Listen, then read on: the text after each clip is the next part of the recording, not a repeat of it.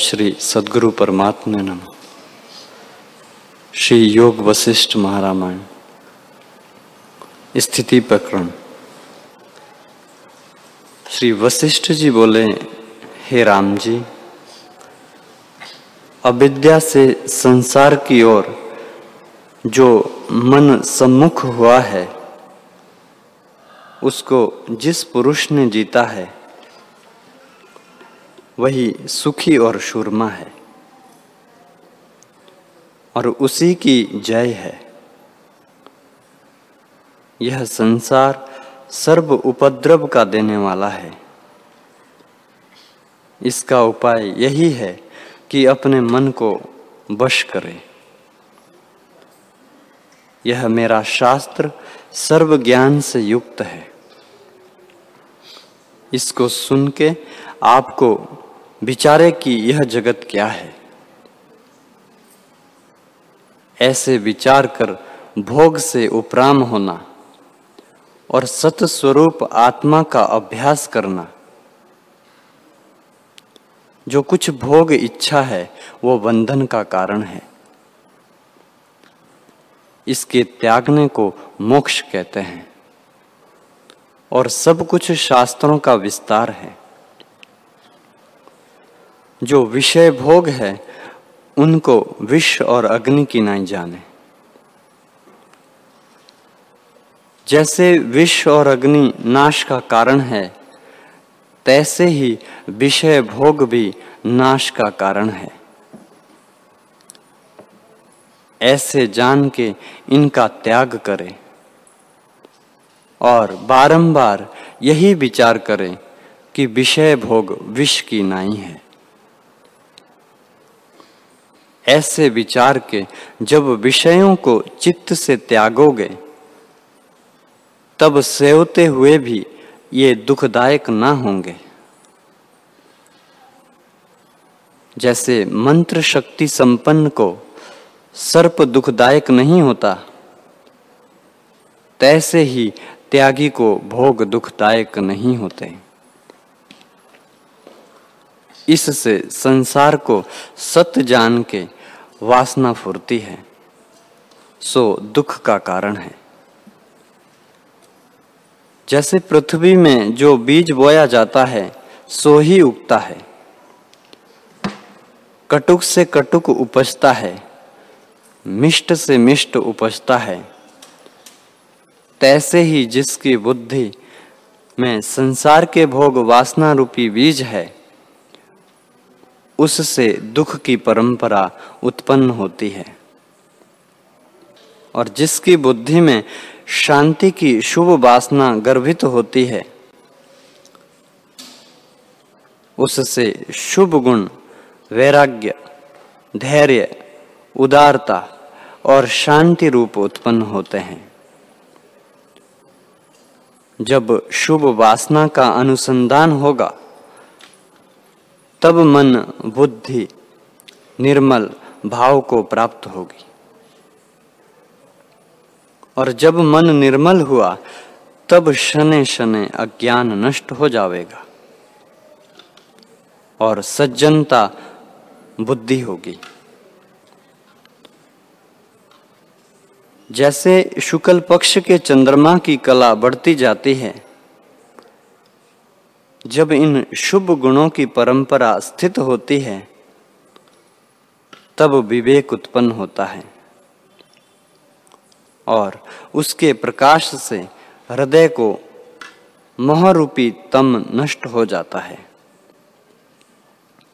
तब धैर्य और उदारता की वृद्धि होती है। जब सत्संग और सतशास्त्र के अभ्यास द्वारा शुभ गुण उदय होते हैं, तब महा आनंद का कारण शीतल शांत रूप प्रकट होता है।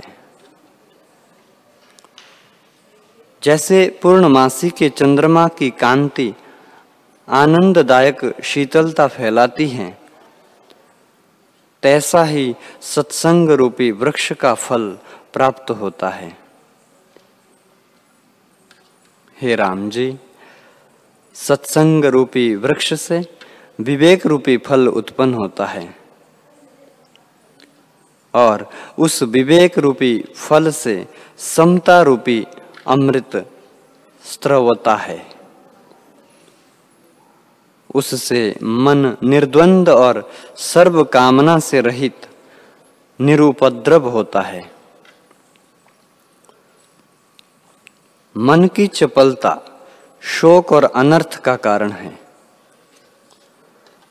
मन के अचल हुए सब शांत हो जाता है। शास्त्र के अर्थ धारने से संदेह नष्ट हो जाते हैं। और नाना प्रकार की कल्पना जाल शांत हो जाती है। इससे जीवन मुक्त अलेप होता है। संसार का कोई शोभ उसको स्पर्श नहीं करता। और वह निरिच्छित निरुपस्थित निर्लेप, निर्दुख होता है। शोक से रहित हुआ चित्त जड़ ग्रंथि से मुक्त और परमा आनंद रूप होता है। तृष्णा रूपी सूत्र के जाल से जो पुरुष निकल गया है, वही शुरमा है। और जिस पुरुष ने तृष्णा नष्ट नहीं की वह अनेक जन्म दुख में भ्रमता है। जब तृष्णा घटती है, तब मन भी सूक्ष्म हो जाता है। और जब भोग की तृष्णा नष्ट होती है, तब मन भी नष्ट हो जाता है।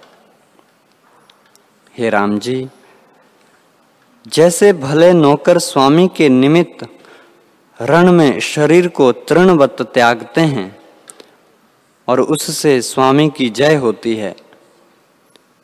पर जो दुष्ट है, वे नहीं त्यागते। उससे दुखी होते हैं। तैसे ही मन का उदय होना जीवों को दुख का कारण है और मन का नष्ट होना सुखदायक है। ज्ञानवान का मन नष्ट हो जाता है। अज्ञानी का मन वृद्धि होता है। संपूर्ण जगत चक्र मनोमात्र है। यह पर्वत, मंडल, स्थावर, जंगम रूप, जो कुछ जगत है, वह सब मन रूप है। मन किसको कहते हैं? सो सुनो। जिन मात्र शुद्ध कला में जो चित्त कला का फूरना है चिन्ह मात्र शुद्ध कला में जो चित्त का फूरना है, वही संवेदन, संकल्प, विकल्प से मिलकर मलिन हुआ है और स्वरूप विस्मरण हो गया है। उसी का नाम मन है। वही मन वासना से संसार भागी होता है। जब चित्त संवेदन दृश्य से मिलता है, तब उससे तन्मय होकर चित्त संबित का नाम जीव होता है। और वही जीव दृश्य वेग से मिलके संसार दशा में चला जाता है और अनेक विस्तार को प्राप्त होता है। आत्म पुरुष पर ब्रह्म संसारी नहीं। वह ना रुधिर है, ना मांस है और ना शरीर है। शरीर आदिक सर्व जड़ रूप है। आत्मा, चेतन, आकाशवत, अलेप है। यदि शरीर को भिन्न भिन्न कर देखिए तो रुधिर, मांस, अस्थि से भिन्न कुछ नहीं निकलता। जैसे केले के वृक्ष को खोलकर देखिए तो पत्रों से भिन्न कुछ नहीं। तैसे ही मन ही जीव है और जीव ही मन है। मन से भिन्न आकार कोई नहीं। वही सर्व विकार को प्राप्त होता है। हे राम जी, जीव के बंधन का कारण अपनी कल्पना है। जैसे कुशवारी अपने यत्न से आप ही बंधन को प्राप्त होती है। तैसे ही मनुष्य अपनी वासना से आप ही संसार बंधन में फंसता है। इससे तुम भोग की वासना से दूर करो। संसार का बीज वासना ही है। जिस वासना संयुक्त दिन में विचरता है, तैसा ही स्वप्न भी होता है। जैसी वासना होती है, तैसा ही पुण्य पाप के अनुसार परलोक भासता है। अपनी ही वासना से जगत भास आता है। जैसे अन्न जिस द्रव्य से मिलता है, तैसा ही भासता है। अर्थात मिष्ट से मिष्टा, खट्टे से खट्टा, कटुक से कटुक होता है। तैसे ही जैसी वासना जिसके हृदय में दृढ़ होती है, तैसे ही हो भासता है। जैसे बड़े पुण्यवान को स्वप्न में अपनी मूर्ति इंद्र की भासती है, नीच को नीच ही भासती है। और भूत के संगी को भूत आदिक भास आते हैं। तैसे ही वासना के अनुसार परलोक भास आता है। हरि ओम।